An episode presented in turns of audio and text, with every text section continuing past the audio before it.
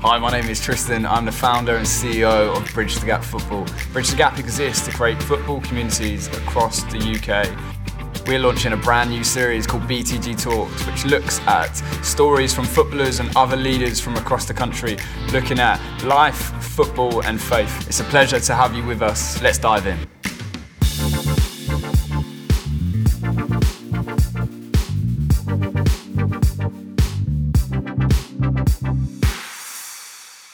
Started at West Ham at the age of seven. I was training with them and training with Arsenal at the same time, but they put their uh, sessions on the same day. So my mum and dad had to make a decision. Felt just a warmness at West Ham. Um, it felt more like a family and felt more uh, close, and it was closer to home too. We'd train on a Tuesday, Thursday, play on a Saturday, juggling schoolwork. My dad wanted me to to get a good education, um, but I wasn't the most academic. I say that as in I didn't put my mind to it as much as I could because of the distraction of football.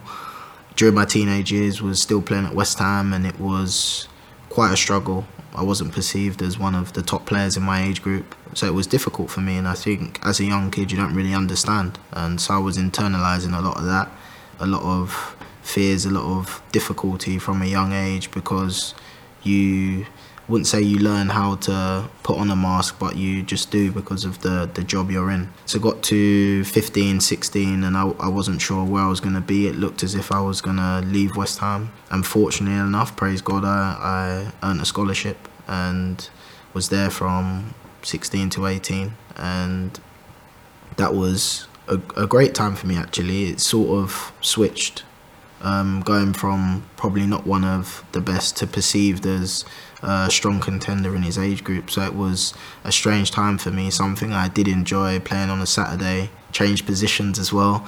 The next season I was 19, um, so first year pro, and played in the under 23s. And I think the season after that made my debut for West Ham.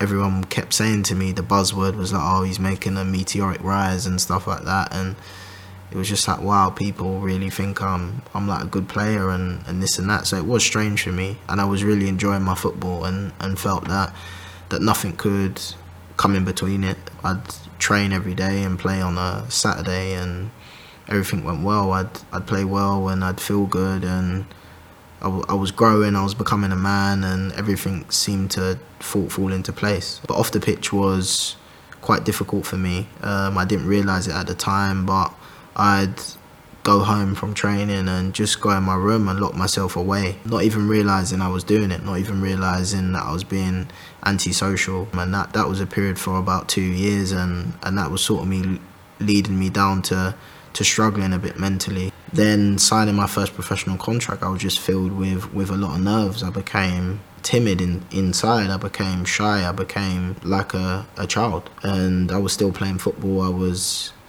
I wasn't so much enjoying enjoying it as much because I felt something in me was was different. I felt like I was struggling with with anxiety um, because you, you get into the 23s and now a lot more people are watching. You have scouts watching. You have the first team managers watching. As a young kid, um, I used to go to church from as long as I can remember. So that was probably until the age of 11 or, or 12 or something like that. And I'd pray, I'd write prayers, I'd pray with my mum. She'd recite me psalms that I, I was trying to remember, and I'd put my prayers in a prayer box at home and stuff. So I, I definitely knew about the Lord. I didn't know Jesus, but I knew there was a God, and, and I've always had that. But stopped going to church as a teenager because football, because we play on a Sunday and stuff, and and sort of lost touch, and and then it got to the stage where yeah, I wanted to know more, and it felt right. Um, praying felt right. Reading the word felt right. Going to fellowship felt right. And then going week after week and learning more about the word of God was was extremely powerful and helped me so much in the transition from going from the 23s and then jumping up to to the first team. I've made a lot of great friends um, at West Ham over the years, and it's been a lot of great games uh, in the Premier League last season, which I've been involved in. It was strange. We went into every game thinking we were going to win, uh, no matter who who we played, and, and that is definitely a healthy dressing room. Got called up for the the 21s in March, I think, for the March camp, and yeah, it was it was a surreal moment. I'm obviously going there because I was really looking forward to it. Of course, I was nervous and I was a, a bit timid to to meet everyone, but it's I was relishing it because I've always been in the same dressing room. I've always played club football. I've always had international breaks off. So it's a real challenge for me to, to go there, meet new people. The first time is really surreal in the hotel room, relaxing after training or before dinner and I'm thinking like where where am I? And I look down and I'm in an England kit and it's something that I never thought would happen. You always dream of it to happen, but never thought it would happen. And the last camp just gone was a great one. Played played a lot more, and I, I felt a real part of the team. And even in such a short space of time, I've I've made uh, quite a few friends and, and people that I've enjoyed being with. I think there was adult baptism in it must it was around November, October, November, I'm sure. I was thinking like I want to get baptized. I really want to do it.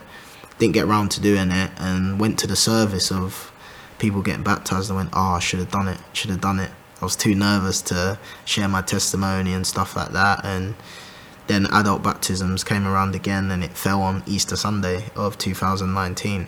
I made the decision to be baptized, and that moment was an extremely proud one for me. My family being there, my grandmother was there, and yeah, I, I don't know. It's just a, a, fantastic moment knowing that you've you've made. Well, I knew I made the right decision for me for, for the rest of my life, and it's given me the the opportunity to have eternal life with Christ. I don't think I would would have been right to to play football without without Jesus for sure. Because knowing me, I would it would have been daunting. I would have always been doubting myself. I always would have felt that I needed to impress everyone, not just the manager, but my teammates. To be honest with you, I don't really see football like that anymore. I see it as something that I extremely enjoy and have a real passion for. Going out for, for a fixture on a Saturday or Sunday or midweek in front of thousands of fans brings me joy because I'm I'm playing for, for Jesus. That was one of the first scriptures that helped me so much and gave me encouragement was Colossians 3:23. Work willingly at all you do as if you're working for the Lord. And I never really understood that at the start, but now now I get it and that fills me with so much peace because you know what I'm I'm doing it for, for one thing only. I never expected that, that this would be my life. Jesus has, has been integrated as the pinnacle of my life, and now I can enjoy uh, fully what I do and realize that He's given me this gift. So every game I can go and enjoy and actually praise Him to, to play in front of uh, a, a large crowd at our, our great stadium. So yeah, it's just a real, real, real privilege for me.